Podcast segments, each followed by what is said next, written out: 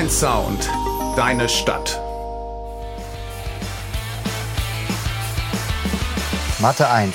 Die neue Radiosendung bei Radio Hanau. Mit interessanten Persönlichkeiten aus dem Rhein-Main-Gebiet und darüber hinaus. Mit mir, Jens Gottwald. Und mir, Kevin Christon.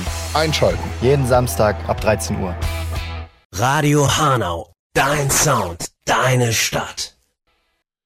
Herzlich willkommen zur heutigen Sendung Matte 1 bei Radio Hanau.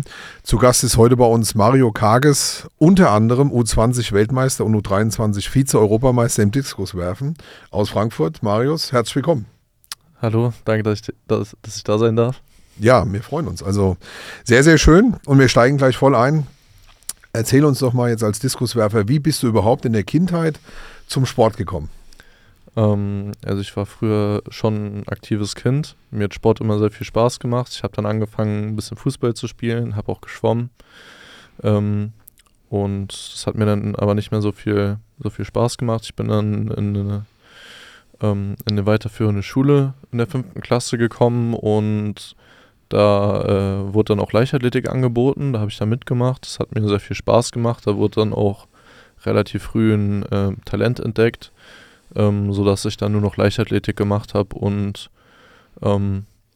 so über die Zeit hat sich da immer mehr so rauskristallisiert, dass ich schon Talent dafür habe und in den späteren Altersklassen halt wirklich, dass einem auch so bewusst wurde, vielleicht kann ich das irgendwann ja mal professionell machen, wenn alles super läuft. Okay, und was war dann so der Unterschied für dich? Klar, Fußball hast du jetzt gesagt, Schwimmen und mehr so das Feuer für die Leichtathletik. Warum? Was war der Grund? Also ich bin mir nicht ganz sicher. Also beim Schwimmen war das Ding, es war mir irgendwie zu stupide. Und um ehrlich zu sein, ich hatte einmal so einen Freiluftwettkampf. Schwimmen, das war so ein Schwimmbecken draußen quasi und das war so dermaßen kalt und ich dachte mir nur so, nee, das muss es nicht sein. Das kann ich mir nicht dauerhaft antun und dann war das dann auch relativ schnell für mich gegessen und Fußball habe ich tatsächlich dann auch später zwischendrin nochmal so ein bisschen gespielt zum Spaß, aber es hat mich nie so richtig gepackt. Ich glaube, dass die Leichtathletik mich auch eher packt, weil das so ein Individualsport ist und ich mich da auch mehr sehe. Also ich habe zwischendrin auch mal ganz kurz Handball gespielt, aber da habe ich auch gemerkt, dass es mir dann zum Beispiel schwer fiel, mit Niederlagen umzugehen, vor allem wenn ich nicht derjenige war, der Fehler gemacht hat. Ja, okay, verstehe. Aber schon auch einiges ausprobiert, wenn man jetzt hört. Ja. So, und dann Leichtathletik. Wie kam es dann zur großen Liebe? Ich sage jetzt mal Wurfdisziplin und dann ausgerechnet auch noch ganz speziell der Diskus. Also man fängt ja erstmal so mit diesen Standarddisziplinen, so Kugelstoßen, Diskuswerfen macht man ja so als Knirps eigentlich noch gar nicht so. Da fängt man ja frühestens irgendwie in der Regel mit 12 Jahren oder so an und deswegen war das so was Besonderes. Man dachte sich so, wow, so jetzt bin ich endlich alt genug, dass ich das machen darf und es war sowas total Interessantes, weil es was ganz Neues ist und sowas, was man gar nicht kannte, so wirklich sowas total Interessantes und da hat sich dann auch relativ schnell, vor allem bei der Kugel und beim Diskus, genau wie auch in den anderen Disziplinen eigentlich Talent gezeigt, also ich habe ja auch bis ich 15 war quasi Mehrkampf gemacht, also das hieß quasi Blockwettkampf damals, so das ist so ein Fünfkampf gewesen, da hat man Sprint, Hürdensprint, Weitsprung und dann jeweils noch 2 andere Disziplinen, bei mir war das in dem Fall dann der Blockwurf mit Kugeldiskus. Genau, das habe ich überwiegend gemacht, bevor ich dann mich erst auf Kugel und Diskus spezialisiert und dann schließlich auf Diskus spezialisiert habe. Okay, und jetzt bleiben wir beim Diskus. Was ist da so deine große Liebe? Was ist da so der große Reiz an dem Wettkampf?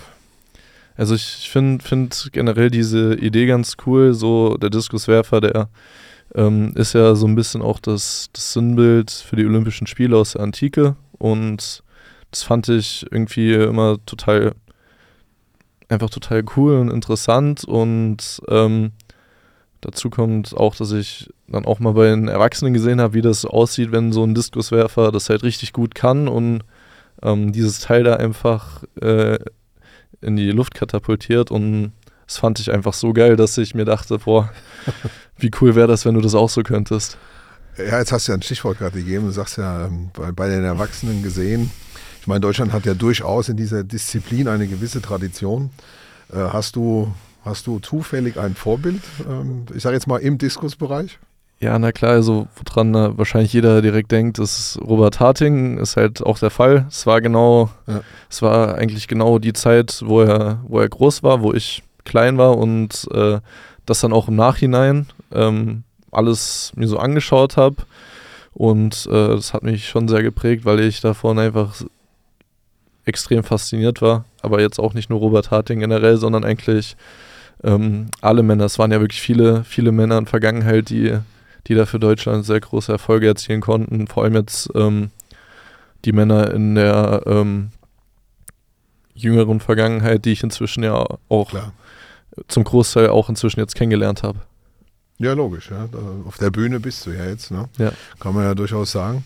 Ja, aber ist ja auch toll. Also hast du ja damals wahrscheinlich bei seinen Erfolgen gesagt, da will ich auch hin, quasi, als Ansporn, oder? Ja, also damals habe ich das nicht so konkret gesagt, ich will da auch hin, also das war für mich damals so unerreichbar, ne? Also dass ich mir dachte, boah, wie cool ist das denn, und wenn, so mal geträumt zu stellen, mal vor, du könntest das und so, und dass man dem Ganzen jetzt einen entscheidenden Schritt näher gerückt ist, ist schon irre, wenn man mal so zurückdenkt, wie man früher darüber gedacht hat. Ja, dann verrat doch mal den Zuhörerinnen und Zuhörern, was gehört da dazu, um jetzt so weit überhaupt zu kommen. Wie sieht der Alltag eines Diskuswerfers, eines Leistungssportlers aus? Man muss einfach sein ganzes Leben nach dem Sport richten. Quasi der Sport ist nicht etwas im Leben, sondern der Sport ist da, und dann ist da noch das Leben. Also man muss sein Leben wirklich um den Sport herum leben und nicht quasi den Sport als Bestandteil im Leben haben, sondern einfach sein ganzes Leben danach ausrichten. Deswegen bin ich ja dann auch mit 16 von zu Hause nach Frankfurt gezogen, habe da viele Jahre im Internat gewohnt und konnte da dann auch während meiner ganzen Schulzeit den Sport perfekt mit der Schule vereinbaren. Also würdest du da sagen, gerade das Thema mit Internat waren für dich perfekte Voraussetzungen? Ja, genau, das war auf jeden Fall ein sehr großer Schritt auch, ja, der auch sehr wichtig in meiner Karriere war. Also ohne den Schritt wäre ich ganz sicher nicht da, wo ich jetzt bin. Also sieht man mal wieder auch, wie wichtig natürlich solche Strukturen einfach sind, ne? Auf jeden Fall. Ja. Was bezeichnest du bisher so für dich bei all den Wettkämpfen als deinen größten Erfolg? Definitiv den U20-Weltmeistertitel. Das war auf jeden Fall ein sehr, sehr verrücktes Jahr generell mit sehr vielen Überraschungen und auch die Überwindung von einer langen, harten Zeit, sage ich mal, weil ich in dem Jahr zum ersten Mal geschafft habe, quasi ganz oben zu stehen. Vorher war ich auch in der deutschen Jugendspitze immer so mit vertreten, aber es war das erste Jahr, wo es mir wirklich gelungen ist, wirklich auch mal komplett an der Spitze zu stehen, und in dem Fall dann auch an der Weltspitze, zumindest im Jugendbereich. Also ich meine, das muss man erstmal hinbekommen, ja, also auch in dem Bereich, also auf der Welt dann der Erste zu sein, ne, in der Disziplin, das ist schon ein Wort, ne, muss man sagen, klasse. Würdest du auch sagen, das hat dir dann nochmal so persönlich einen Kick gegeben, weiterzumachen, noch eine Schippe draufzulegen und bei der Stange zu bleiben? Definitiv, also ein Leistungssportlerleben, muss man sich vorstellen, ist halt auch von ständigen Zweifeln und Krisen geplagt, bei den meisten auf jeden Fall. Und das hat mir so gezeigt, wie viel eigentlich möglich ist, weil in dem Jahr davor habe ich schon sehr daran gezweifelt, ob ich überhaupt das Zeug habe, Profi zu werden, und hatte mir eigentlich für das Ziel so, für das Jahr so als Ziel gesetzt, so als Vergleich 60 Meter zu werfen, und habe dann im Endeffekt in dem Jahr fast 10 Meter weiter geworfen, als ich eigentlich mir so vorgestellt hatte. Und das hat mir wirklich nochmal den Raketenstart gegeben zu, okay, wenn du hart genug arbeitest, kannst du locker Profi werden. Es kann alles, also das ist alles möglich. Ja, ja. Schön, klingt auf jeden Fall total super. Man sieht dich auch gerade strahlen, also wer es nicht sehen sollte. Ja, schön, dann gehen wir erstmal in die Pause, machen einen kurzen Break. Hast du einen Musikwunsch? Das würde ich eigentlich dem DJ überlassen, irgendwas aus den Charts halt. Okay, also unsere DJs bekommen das hin. Dann spielen wir kurz Musik und sind gleich wieder zurück. Ihre Liegenschaften und Objekte sehen sich Vandalismus ausgesetzt. Ihre Baustellen wurden wiederholt verwüstet und leergeräumt. Eine ihrer Führungskräfte kam nicht rechtzeitig und sicher am vereinbarten Ort an. Vertrauen Sie nicht irgendwem, vertrauen Sie uns, der PaceCon Unternehmensgruppe. Sicher, sauber, solide. Die PaceCon Unternehmensgruppe steht für professionellen Objektschutz, Fahr- und Facility Service. Jetzt handeln. Telefon 06183 80 76 968 oder per E-Mail an info@pacecon.de. Radio Hanau, dein Sound, deine Stadt. Ja, herzlich willkommen zurück auf Matte 1, heute mit Mario Karges, unter anderem U20-Weltmeister im Diskuswerfen. Marius, man wird ja natürlich auch älter und dann verändert sich bei euch das Gerät. Wenn ich das jetzt so richtig verstanden habe von dir, ist ja jetzt der Diskus dieses Jahr schwerer geworden. Also ich werfe jetzt den Männerdiskus, der ist 2 Kilo schwer. Und vorher war er? Vorher war der 1,75 Kilo schwer, davor 1,5, 1 Kilo und 0,75. Also das fängt schon eine schöne Steigerung? Genau, das fängt in der U14 an mit dem 0,75 Kilo Diskus und dann von Altersklasse zu Altersklasse steigert sich das, bis man dann schließlich ab der U23 quasi bei Männern dann das Männergerät wirft.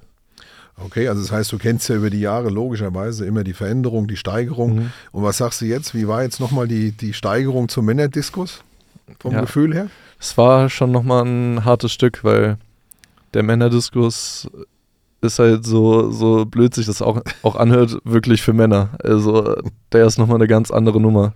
Den muss man zum Beispiel auch technisch anders werfen als die Jugendgeräte, weil man vereinzelt die Jugendgeräte auch mit etwas weniger Technik und überwiegend Kraft auch sehr weit werfen kann. Und bei Männerdiskus musst du einfach alles drauf haben. Du musst eine saubere Technik haben, du musst schnell sein, du musst genug Kraft haben. Also einen Männerdiskus sehr weit zu werfen, dafür muss man schon wirklich sehr viel drauf haben. Okay, also wird es jetzt, du sagst es ja jetzt ganz direkt, ne? Man konnte vorher viel mit Kraft wegmachen. Also das heißt, wenn du einfach körperlich in deinem Alter schon etwas weiter warst oder hast viel Krafttraining gemacht und jetzt sagst du, ist ganz entscheidend bei den Männern die Technik. Natürlich ist es eine technische Disziplin, wie bei allen technischen Disziplinen macht die Technik einfach den Großteil der Weite aus. Natürlich hat man bestimmte Zubringerleistungen, die dafür stimmen müssen, damit man die Technik dementsprechend auch kraftvoll genug ausführen kann, um die Geschwindigkeiten zu erzeugen, die man halt braucht, um den Diskus weit fliegen zu lassen. Aber ja, das ist quasi ein Prozess von der Jugend bis zur Männerklasse, wo man die Technik weiter formt, bis sie dann halt irgendwann nahezu perfekt ist, weil perfekt ist eigentlich gar nicht möglich. Dafür ist das Ganze viel zu komplex. Ja, ja.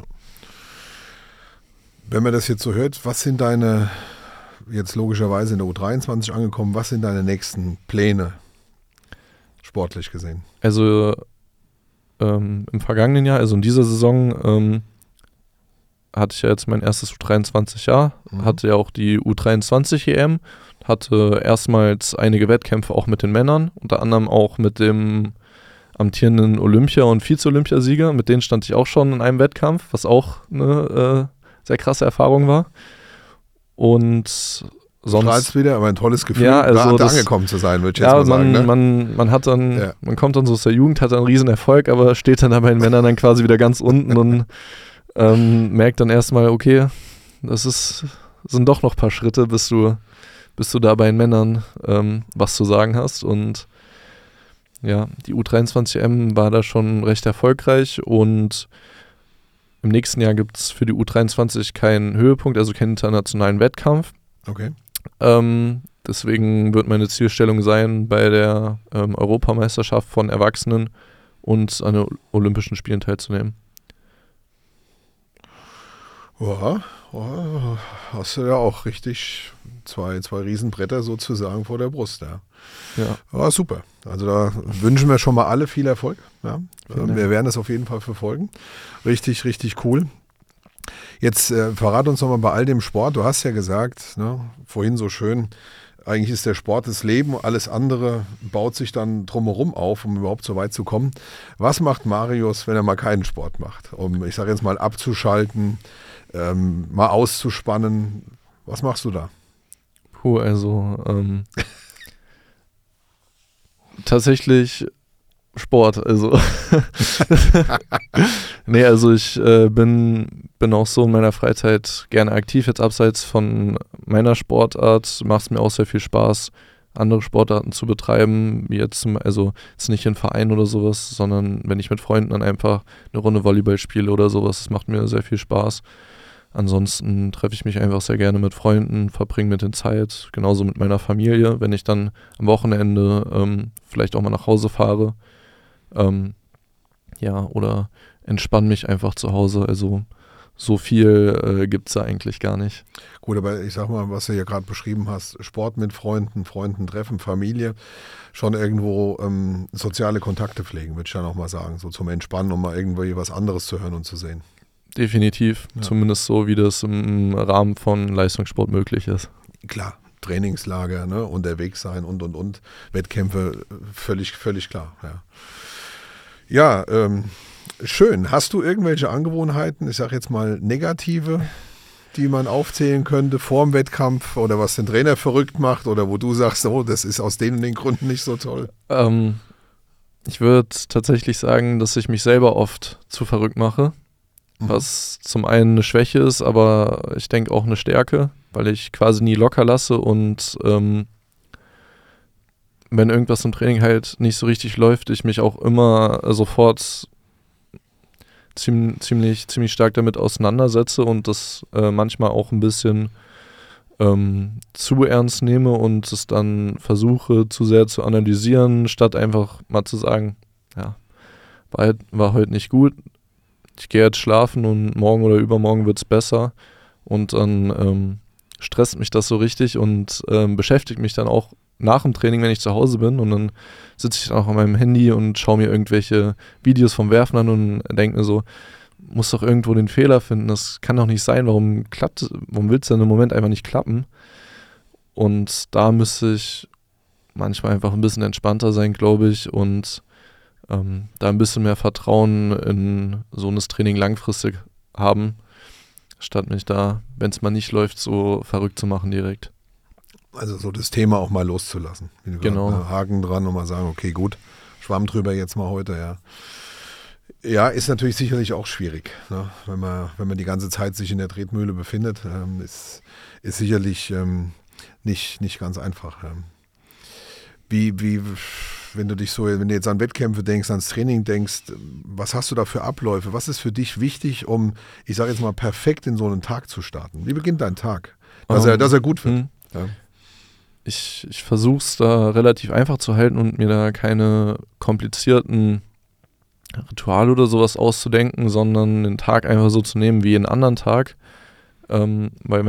Ich bin der Meinung, wenn man anfängt, da so eine große Sache draus zu machen und sich zu denken, oh, heute muss ich irgendwas besonders gut frühstücken oder muss irgendwas ganz besonders gut machen oder so, dann übertreibt man das Ganze und schaukelt sich damit künstlich einfach hoch, statt einfach bei dem zu bleiben, was man jeden Tag macht und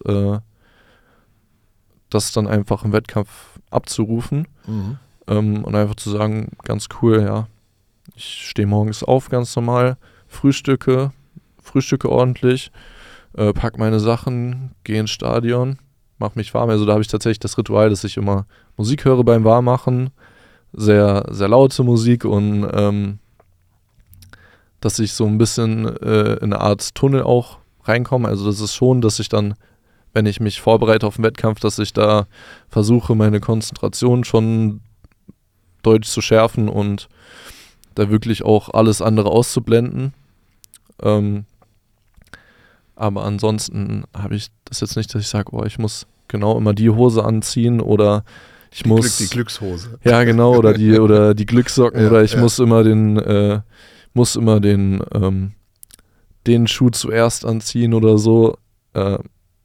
Nee, einfach alles machen wie sonst und dann klappt es auch. Okay, und Musik sagst du? Bestimmte Zielrichtung oder? Ja, egal? Also ja. Das ist schon sehr harte Musik, also okay.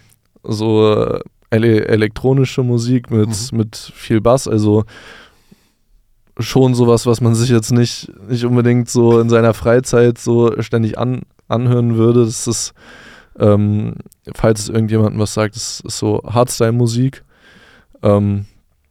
Hier zum Beispiel auch auf Festivals oder sowas gespielt wird und ich mag das ganz gern einfach beim Training, zum Beispiel auch beim Krafttraining oder so, um einfach so ein bisschen diesen Fokus und so ein bisschen auch Aggressivität zu fördern. Hätte ich jetzt gerade gefragt, also pushe ich das. Genau, also schon eine eher aggressive Musik, um mich auch vor einem Wettkampf in eine gewisse Stimmung zu bringen, um da dann gut zu performen. Ja, cool, auf jeden Fall cool. So allgemein jetzt, wenn wir beim Leistungssport bleiben, was hast du als Leistungssportler so in deinem Umfeld oder täglich für Herausforderungen zu meistern? Also Herausforderung Nummer 1 ist natürlich, den Leistungssport generell so in das Leben einzubinden oder überhaupt hinzukriegen, dass dein Leben mit dem Leistungssport so funktioniert. Das hast du zuerst mal in der Schulzeit. Da musst du die Doppelbelastung stemmen, dass du für Klausuren lernen musst, dass du in die Schule gehst, aber gleichzeitig auch je nach Disziplin unterschiedlich. In meinem Fall ist es jetzt mehr an Training zum Beispiel, dass du auch an vielen Tagen zweimal am Tag trainierst. Mein Alltag sah dann zum Beispiel so aus, dass ich morgens um 7 oder so aufgestanden bin. Um 8 Uhr hatte ich mein erstes Training, bin von da aus dann in die Schule um 10 oder so, hatte da dann Schule und bin dann von der Schule aus wieder zum Training, habe wieder trainiert und war dann quasi von 7 Uhr morgens bis 19, 20 Uhr abends dann auf dem Bein und dann... tot ins Bett.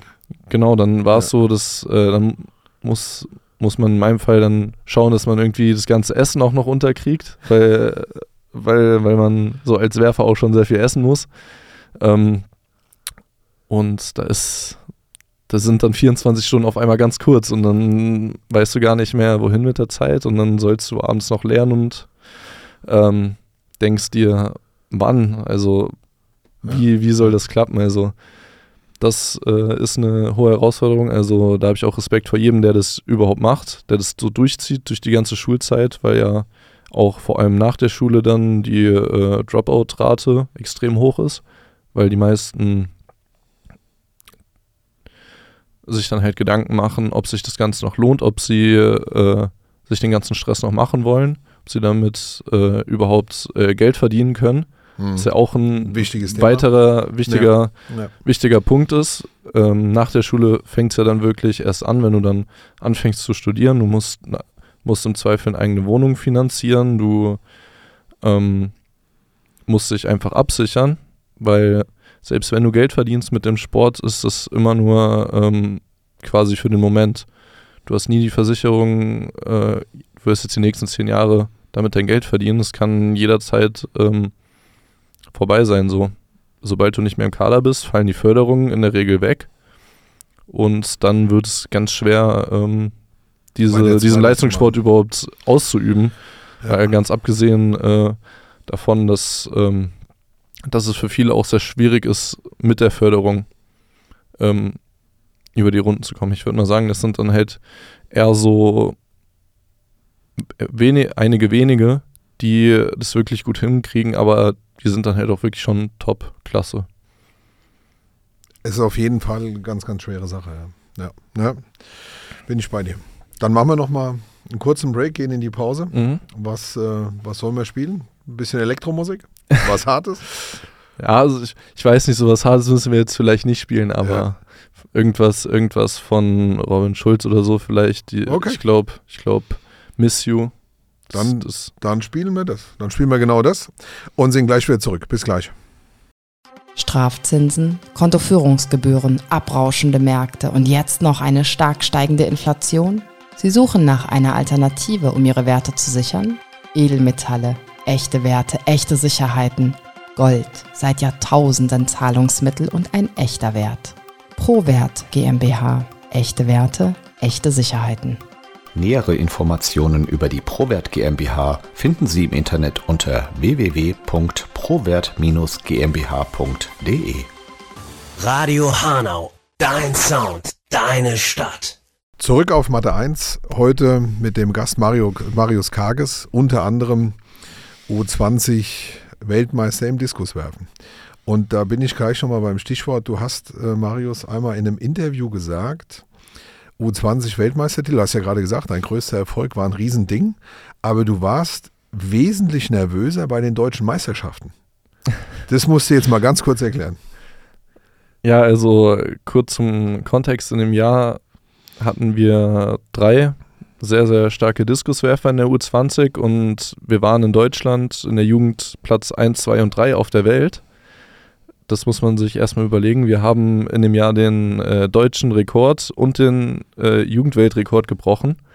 Und dann war die Frage, wer eigentlich zur WM darf. Weil in der U20 ist es so, dass Deutschland 2 Startplätze für die Weltmeisterschaft hat und wir aber 3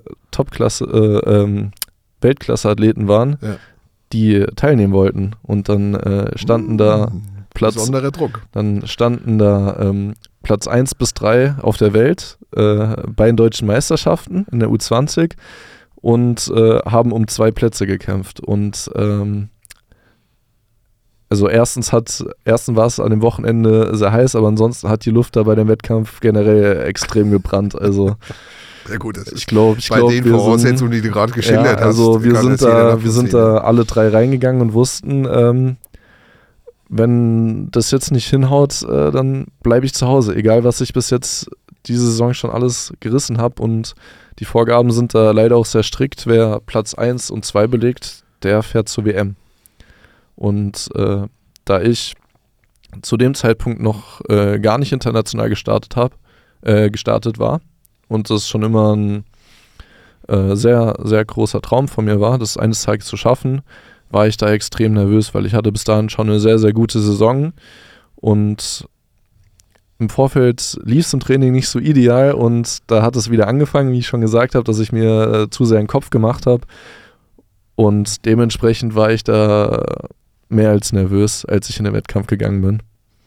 Ja, und das macht es ja jetzt übrigens noch interessanter. Das heißt, das eine kann man total verstehen, dass du da absolut nervös warst, aber dann war das dein erster internationaler Wettkampf, du haust einen raus und wirst auch noch Weltmeister. Ja. Oh, sauber. So macht man das ja. Marius, jetzt ja, du hast ja schon gesagt, so als Werfer muss man etwas mehr essen. Ja, das kann man auch unschwer sehen. Ne? Das ist doch etwas mehr Masse, aber was ist denn so dein Lieblingsessen? Puh, wenn ich jetzt mir eins aussuchen darf, dann würde ich wahrscheinlich einfach mal ein Steak sagen. Einfach ein schönes Steak so. Also ein schönes Steak? Ja. Gibt es Dinge, die, ich sage jetzt mal, trainerseits ausgeschlossen werden, die du nicht essen solltest oder nicht zu viel essen solltest? Habt ihr da auch was? Nee, das ist bei mir ziemlich locker. Also ich übernehme das alles auch so ein bisschen selber und ich bin auch ein bisschen mit meinem Trainer in Austausch und rede auch so ein bisschen mit ihm darüber. Und im Prinzip natürlich klassisch, möglichst viel Eiweiß, Kohlenhydrate, Fette sind auch wichtig, also eine ganz normale, möglichst ausgewogene Ernährung, also so ausgewogen, wie es das Ganze zulässt. Da muss dann halt leider manchmal auch ein bisschen Gemüse weichen, damit ich halt ein bisschen mehr Kalorien reinbekomme. Man muss das Ganze halt nur in einem gesunden Blick behalten, dass es nicht extrem einseitig wird. Ja, logisch. Jetzt hast du uns verraten, du verreist sehr gerne in die USA. Oder wo machst du so am liebsten Urlaub? Also selber Urlaub mache ich tatsächlich nicht so oft. Also meistens entspanne ich einfach zu Hause so in der Saisonpause. Aber Die USA war sehr cool, weil wir da im Vorfeld von der WM im Trainingslager waren, quasi direkt davor. Und das war einfach eine mega Erfahrung, weil das erste Mal in den USA war. Das hat dir gut gefallen, ne? Ja, sehr gut. Ja, und ja. Genauso zum Beispiel Portugal, wo wir auch schon öfters im Trainingslager waren. Ich war wegen dem Wettkampf schon in Schweden. Also es ist irre, was man alles durch den Sport auch sieht, wenn man dann in die internationale Klasse quasi aufsteigt und dann auch regelmäßig um die Welt reist. Das ist wirklich sehr cool. Also das ist sicherlich dann sowas nebenher, ne? Wenn man nebenher sagen kann, was es dann ausmacht, dass du viel kennenlernst. Ja? Auf jeden Fall. Ja. Schön. Und Urlaub, sagst du, du machst in der Pause, bist die meiste Zeit zu Hause, also am Relaxen? Ja, also dieses Jahr war es tatsächlich so, dass es eigentlich keinen Urlaub gab, weil nach dem Saisonhöhepunkt haben wir nochmal einen Monat weiter trainiert, um noch einen Wettkampf zu machen. Es hat alles mit der Planung zu tun, wann wir die Saison beenden, im Hinblick auf nächstes Jahr, von der Planung her, dass wir nicht so früh mit der Saison aufhören. Und dadurch kam es dann aber dazu, dass ich meine Saison genau beendet habe, bevor dann die Bundeswehrgrundausbildung angefangen hat, sodass ich dann quasi meine 4 freien Wochen mit der Bundeswehrgrundausbildung verbracht habe. Also es war ein mäßig schöner Urlaub. Gut, das kann man jetzt verstehen, ja. Hast du aus der Bundeswehrzeit, aus dem Grundwehrdienst auch irgendwas mitgenommen? Ja, ich hab auf jeden Fall gelernt, wie man möglichst keine Fragen stellt und sehr lange steht. Also es war auf jeden Fall auch eine Art von Abhärtung. Es war natürlich auch körperlich vielleicht gar nicht so ein schlechter Start für die Saison, weil wir da körperlich auch schon relativ stark belastet waren und selbst für uns Leistungssportler, also in der Grundausbildung war ich nur mit Leistungssportlern zusammen, war es dann doch nicht für alle so einfach, wie man sich das vorstellt, obwohl wir alle schon sehr sportlich und ausdauernd sein sollten, wobei ausdauernd jetzt bei einem Werfer relativ ist. Ja, auch eine interessante Sache, ja. Wie groß ist der Ausdaueranteil, ich sage jetzt mal so in der Vorbereitungsperiode beim Werfer? Also nicht besonders hoch. Ja. In der Regel macht man so 1 bis 2 Monate ganz am Anfang der Saison so eine Grundlagenausdauer, wo man jetzt aber nicht unbedingt auch sehr viel laufen geht. Das ist jetzt bei den hohen Körpergewichten auch nicht unbedingt so das Beste, was man machen kann. Es geht einfach nur darum, den Körper und das Herz-Kreislauf-System für die ganzen weiteren Monate, für das ganze Training vorzubereiten und eine gewisse Belastungsverträglichkeit zu schaffen, damit der Körper den ganzen Belastungen danach überhaupt standhält, weil man danach ja sehr spezifisch und mit sehr hohen Belastungen trainiert. Die muss der Körper natürlich auch erstmal verarbeiten und aushalten, bevor er dann besser wird quasi. Wie gut kannst du das, wenn du vorhin so erzählt hast, dass du ja, ich sage jetzt mal, sehr verbissen vielen Dingen nachgehst und nicht abschaltest, sondern dir auch nochmal dann genau suchst, wo liegt der Fehler. Wie gut kannst du regenerieren, dann auch mal zu sagen, ey, jetzt braucht mein Körper doch mal eine Pause? Ich habe es tatsächlich gelernt, also es ist deutlich besser bei mir geworden. Ich kriege es inzwischen hin, deutlich besser auch mal loszulassen. Ich meine, jeder normale Mensch würde jetzt sagen, wenn der Trainer jetzt sagt, mach mal 1, 2 Tage frei, dann ich bin doch nicht bescheuert. So ist, natürlich mache ich dann frei, ist doch toll. Und das denke ich mir inzwischen auch eher. Aber du musst es erst verstehen und lernen. Mit der Zeit. Versteht man das dann auch erst und auch aus Erfahrung, wie ich merke ja selber, dass wenn ich dann mal Pause mache und wir das Ganze ein bisschen schlauer angehen, dass im Endeffekt dann die Leistung höher ist und ich dann im Training auch leistungsfähiger bin und größere Leistungssteigerung habe. Und ich meine, das ist ja dann selbstredend und dann dieses Ganze, dass man keine Pause machen will und so, das kommt ja davon, dass man Angst hat, dass man sonst nicht genug tut und nicht besser wird. Aber wenn man dann eben merkt, dass man halt nicht besser wird, wenn man das nur macht, sondern durchaus besser wird, wenn man halt auch einfach mal nichts macht, dann kommt da schon so ein bisschen die Vernunft auf jeden Fall. Ja, ich glaube, du hast das schön gesagt, du musstest das erst lernen. Ja? Das war ja auch das, was du vorhin beschrieben hast. Ne? Training, Schule, Training, kaputt sein, dann noch irgendwie was lernen müssen und Hausaufgaben machen. Da muss man ja auch irgendwann mal halt zur Ruhe kommen. Ich glaube schon, dass das, wie du es gerade gesagt hast, ein Prozess ist. Ne? Jetzt im Training, wie groß ist da, ich sage jetzt mal so die Einheit Krafttraining, Ausdauer oder dann selbst das Wurftraining? Wie groß ist der Anteil des Wurftrainings?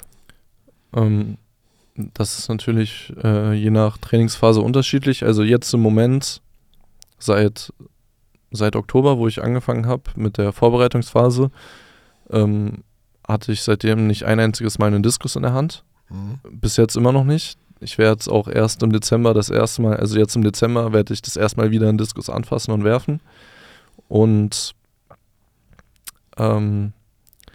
unter normalen Umständen ist es üblich, dass ich jeden Tag werfe. Also ich habe eigentlich jeden Tag mehr als einmal Training und mindestens einmal pro Tag werfe ich. Mhm. Dann direkt in der Wettkampfphase, also in der sogenannten Wurfspitze, wo es dann nur noch darum geht, sehr viel zu werfen, ein gutes Gefühl für das Gerät zu bekommen und technisch so den Feinschliff nochmal rauszuholen.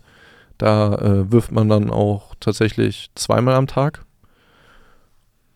Und ja, der größte Anteil ist, wie gesagt, der Wurf, die Kraft und genauso aber auch ein Anteil von Athletik, was Sprünge und Sprints und Schnelligkeit und sowas angeht. Mhm. Klar. So. Dann zu dem Thema nochmal deines Erfolges. Was kann ich auch davon ausgehen? Dein größter Erfolg, der WM-Titel in der U20. War das auch so dein schönster Moment im Sport oder fällt dir noch irgendein Moment ein, wo du sagst, ey, der war auch noch so richtig begeisternd für mich? Ja, also der atemberaubendste Moment war auf jeden Fall so die Siegerehrung bei der WM, also, weil das ist schon ein starkes Stück. Du hast es schon 1000-mal gesehen als Kind und dachtest dir, wow, wenn da ein Deutscher auf dem Podest steht und die Nationalhymne für den Sportler dann gespielt wird. Und ich wusste, ich gehe jetzt gleich auf dieses Podest. Das ganze Stadion ist still und es wird durch das ganze Stadion die Nationalhymne nur für mich gespielt. Also das war irre. Also das erlebt man, gesagt, das erleben, glaube ich, nur ganz, ganz wenige Menschen in ihrem Leben und ich bin wirklich, wirklich unfassbar dankbar, dass ich die Erfahrung machen durfte. Und abseits von diesem großen Moment ist eigentlich jeder Moment, wo ich immer im Trainingslager bin, mit den anderen zusammen trainieren kann und einfach Spaß bei der ganzen Sache habe, also eigentlich täglich der schöne Moment, weil ich es inzwischen einfach geschafft habe, morgens aufzustehen und quasi mein Hobby von damals quasi als Beruf zu machen und mir dann manchmal eigentlich so vor Augen führen muss, wie viel Glück ich eigentlich habe, dass ich morgens aufstehe und wirklich an meiner täglichen Arbeit und meiner Tätigkeit einfach so einen großen Spaß habe und das Glück haben auch nicht so viele Leute, glaube ich. Also zum einen kann ich jetzt erstmal sagen, man sieht es dir gerade an, wie du es erzählst. Ja? Also das ist schön zu sehen, für alle, die es jetzt nicht sehen können. Und das andere ist, das ist natürlich genial, so wie du das beschreibst, weil ich glaube, mit dem Spaß hast du einen riesen Grundstein auch gelegt, dass sich natürlich auch Erfolg einstellt. Ja? Also dafür auch alles Gute, toi, toi, toi. Ja, klingt auf jeden Fall sehr, sehr, sehr, sehr gut. Wir machen jetzt noch eine schnelle Schlagwortrunde. Mhm. Nichts Gefährliches. Ich nenne dir 3 Begriffe und du suchst dir einfach mal einen aus. Frankfurt, Paris oder London? Frankfurt. Warum Frankfurt? Ja, Frankfurt ist mein Lebensmittelpunkt. Ich bin nach Frankfurt gezogen und Frankfurt ist jetzt eigentlich so ziemlich meine neue Heimat. Ich fühle mich in Frankfurt angekommen. Ich mag Frankfurt und... Sehr gut. Tee, Kaffee oder Kakao? Kaffee. Bist du auch so einer morgens, wenn er keinen Kaffee hat, kommt er nicht in die Gänge oder generell Kaffee nur, weil er schmeckt? Beides so ein bisschen. Also Kaffee, weil er schmeckt auf jeden Fall. Ja. Ich trinke auch sehr gerne morgens Kaffee und manchmal ist auch so ein bisschen nötig, aber mein Tag ist nicht am Arsch, wenn ich morgens keinen Kaffee trinke. Okay, das ist schon mal gut. Museums-, Kino- oder Theaterbesuch? Kino. Ja, sehr gut. Also unser Partner Kinopolis wird sich freuen. Das ist sehr schön. Bankdrücken, Nackendrücken oder Kniebeuge? Bankdrücken. Was drückst du? 210 Kilo. Okay, das ist schon nicht so schlecht, mein lieber Herr. Ja. Die habe ich auch schon gepackt. Echt? Ja, Entschuldigung, ja, bitte. Oh. Ja. So, und ja, 210 Kilo ist aber nicht schlecht, mein Lieber. Sehr gut. Pizza, Currywurst mit Pommes oder Salat mit Hähnchen? Pizza. Ja, die Pizza. Ja. Ja. Warum nicht? Ja, Marius, vielen Dank für deinen Besuch auf Matte 1 und natürlich toi, toi, toi für nächstes Jahr. Große Erfahrung. Wir werden es verfolgen, wir wünschen dir nur das Beste. Ja. Danke, dass ich da sein durfte. Ja, sehr gerne, hat viel Spaß gemacht. Und liebe Zuhörerinnen und Zuhörer, bis zum nächsten Samstag. Ciao. Ciao. Radio Hanau. Dein Sound, deine Stadt.